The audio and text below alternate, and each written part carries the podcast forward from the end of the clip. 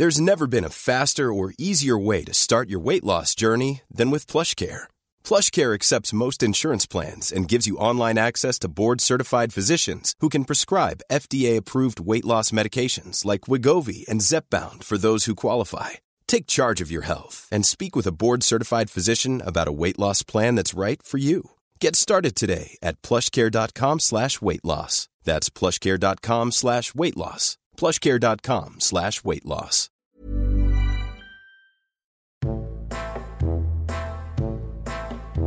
I think in the past couple of months, if we've learned anything, is that pre 2000s Singapore was pretty damn wild.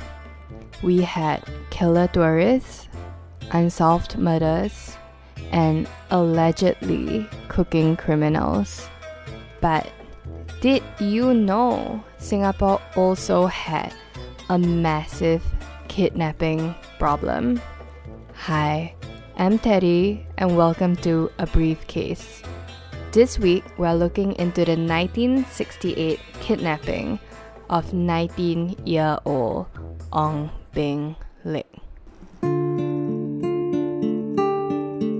There aren't too many details about this case, so I'm gonna start with what Singapore was kind of like in the 1960s. Now, I, Teddy Teo, definitely wasn't around in the 1960s, but from what I could find, it was a pretty dangerous time, alright? So, gun restrictions weren't like fully in place yet, and there were a lot of gangs, including 369 or as it's known, Salakau, who were pretty powerful at that time. At the same time, the 60s was right when Singapore joined and then left Malaysia. So, like a lot of developing countries then, there were the very rich and the very poor. And with this, there was also a lot of income inequality. That breeds an environment where there's crime and where people are kind of looking for easy money, like the have and the have nots. So, kidnapping was like really common because there were people rich enough to kidnap from. And at the same time, the infrastructure wasn't really yet in place to make Singapore safe or like safe from kidnappings. Alright, so that's where we're at.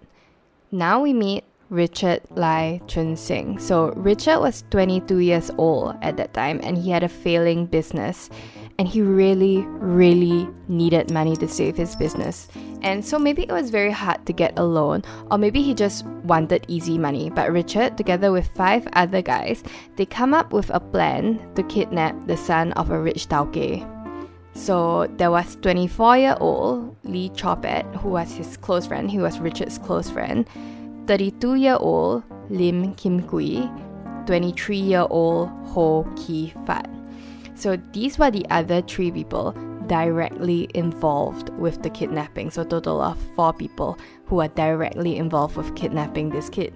But there was also another guy, 29-year-old Chao Sian Chong, who was involved with the entire scheme and managing the money and everything, but not involved with the direct kidnapping. So Richard was actually the youngest in the group. Now, here's what he thought the plan was, alright? So, Richard thought that the plan was to lure 19 year old Ong Beang Lek into the car and then just kidnap him and ransom him for money. So, that sounds like a pretty standard kidnapping, right? They rent a car, something called a Mini Minor, which when I googled looked a lot like an old school Mr. Bean style Mini Cooper. The date is 24th May 1968 and it's about 7:30 p.m. So another thing to note is that Singapore used to be half an hour back, and this was until 1962.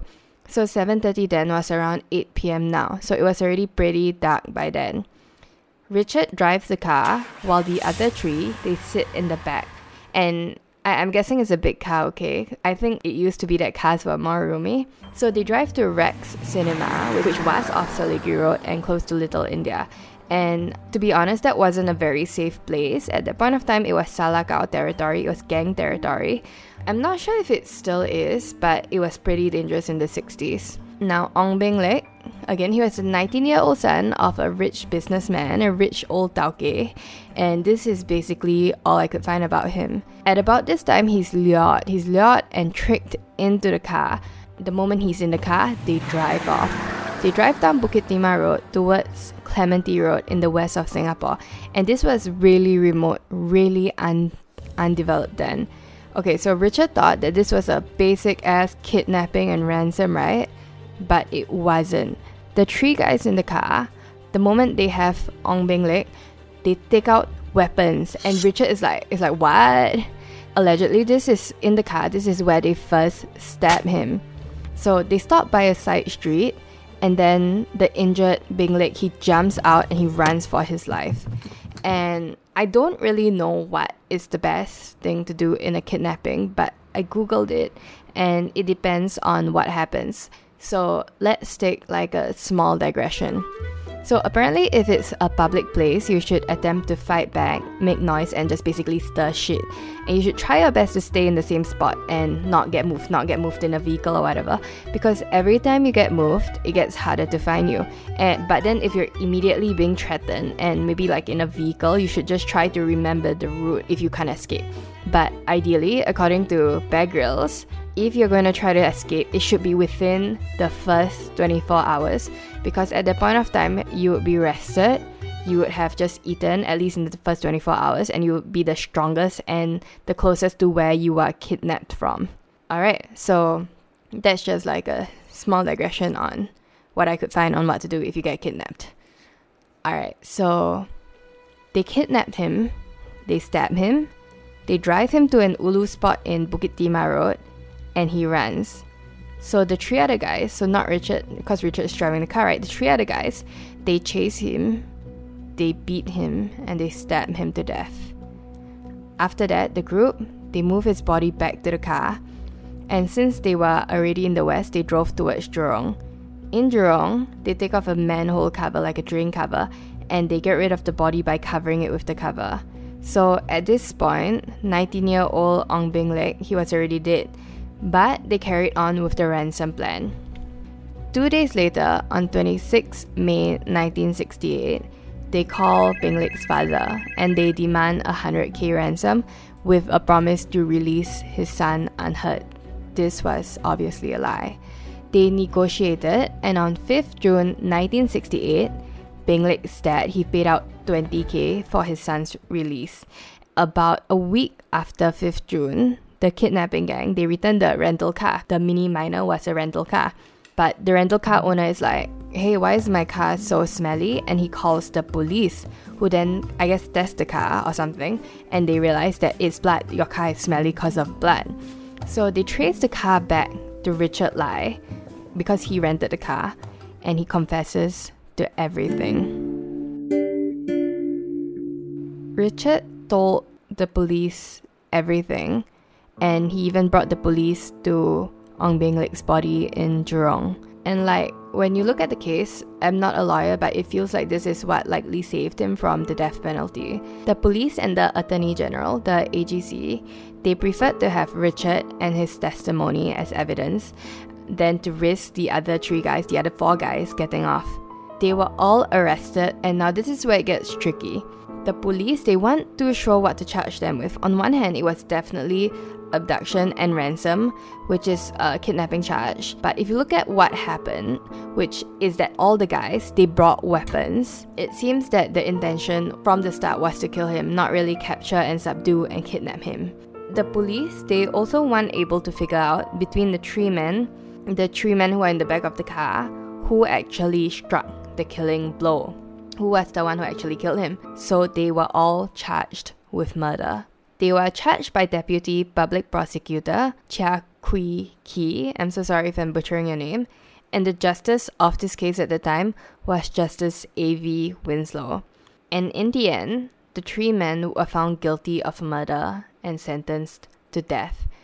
They were all hanged on 27th January 1973. Now, on the other hand, what happened to Richard and remember there was a fifth guy who really just handled the money but who knew about the scheme. Richard and the fifth guy, they were both given 4-year jail sentences. Thanks for listening to this week's episode of A Brief Case Kidnapped and Killed in 1968 Singapore. Anyway, the 60s had a massive kidnapping problem, but this was clamped down like real hard by the Singapore government.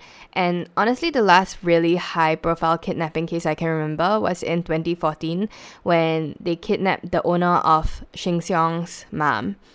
I also want to give a special mention. For this particular case, we referred pretty heavily to a section in the book the prosecutor Glenn Knight casebook.